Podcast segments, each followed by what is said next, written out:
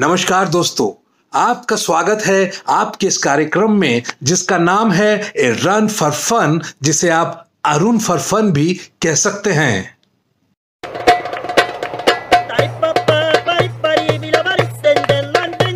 आज हम आपके लिए इंटरनेट पर फैले फन और मस्ती के रायते को समेट कर लाए। आप चाहे तो इसे पी लीजिए, चाहे तो इसे फैला दीजिए। लेकिन चंद पलों के लिए अपने दिमाग को थोड़ा साइड पर रख दीजिए और हमारी रैंडम बकलोली का आनंद लीजिए। हंसिए, हंसाइए और टेंशन दूर भगाइए। इस साल एग्ज़ाम ना होने की वजह से आप जानते ही हैं कि बारहवीं कक्षा का रिज़ल्ट कितना बढ़िया आया है। लेकिन इतने बढ़िया रिज़ल्ट के बावजूद भी 16 बच्चे ऐसे हैं जो फिर भी पास नहीं हुए।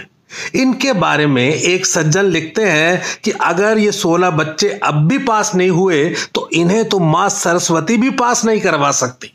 और एक दूसरे सज्जन कहते हैं कि भैया, इन 16 बच्चों पर निगाह रखो, इनमें से ज़्यादातर लोग बड़े नेता बनेंगे। वैसे कुछ लोग सीबीएसई की फुल फॉर्म भी बदलने को कह रहे हैं।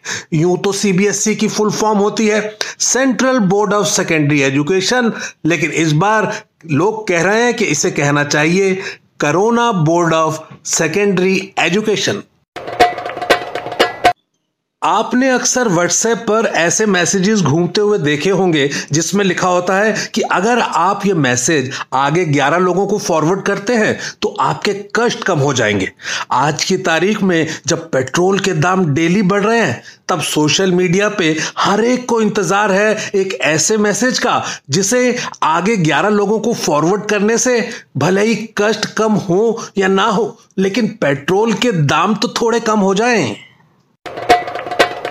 आपने देखा होगा कि हमारे यहाँ उद्योगपतियों का आजकल एक बहुत बढ़िया बिज़नेस मॉड्यूल हो गया है कि बैंक से बहुत सारा लोन लो, उसे मनमर्जी से खर्च करो, फिर अंत में अपने बिज़नेस को घाटे में दिखा दो। इस बारे में पॉल गेटी साहब एक बहुत बढ़िया कोट दे गए वो कहते हैं कि यदि आपने बैंक का सौ रुपया कर्ज चुकाना है तो ये आपकी सिरदर्दी है। लेकिन यदि आपने बैंक का दस करोड़ रुपया चुकाना है तो ये बैंक की सिरदर्दी है। लगता है कि हमारे यहाँ के उद्योगपति भी इस कोट से काफ़ी इंस्पायर हुए हैं। अगर आपको दुनिया की फनीस्ट शायरी और फाइनेस्ट फलसफा पढ़ना है तो वो आपको हमारे देश के ट्रक्स के पीछे लिखा मिलेगा। हमने कोशिश की है कि इसकी एक कंपाइलेशन हम आप तक पहुंचाएँ। ये सब कंपाइलेशन कोरोना काल के दौरान की गई है और एकदम लेटेस्ट है। इसके अंदर आपको कोरोना वैक्सीन, मास्क, इन सब का ज़िक्र होलसेल में मिलेगा। पहला शेर सुनिए। देखो मगर प्यार से। कोरोना डरता है, वैक्सीन की मार से। वाह वाह वाह वाह वाह वाह। मैं खूबसूरत हूँ, मुझे नज़र ना लगाना। ज़िंदगी भर साथ दूँगी, वैक्सीन ज़रूर लगवाना। क्या बात है। हंस मत पगली, प्यार हो जाएगा। टीका लगवा ले, कोरोना भाग जाएगा।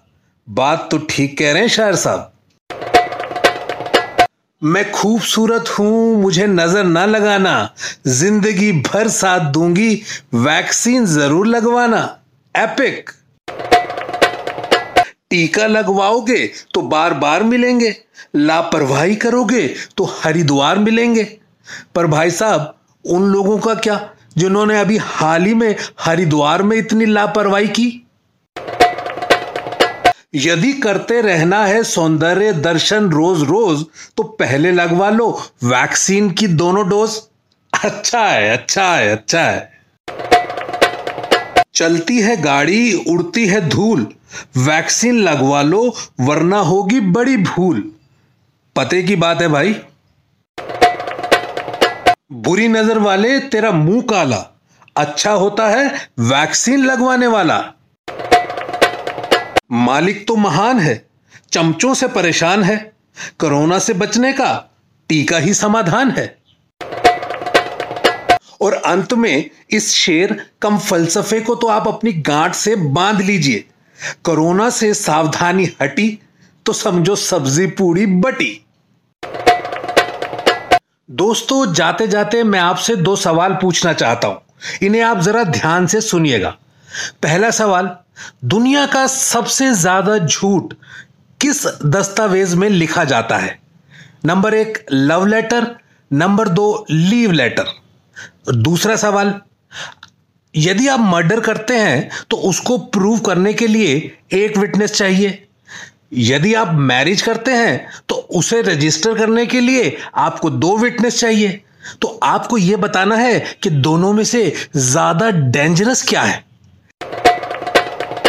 आप में से जो भी इन दोनों सवालों के सही जवाब देगा, उसे हम अगली बार ए रन फॉर फन में जॉगिंग का भी मौका देंगे और जोकिंग का भी मौका देंगे।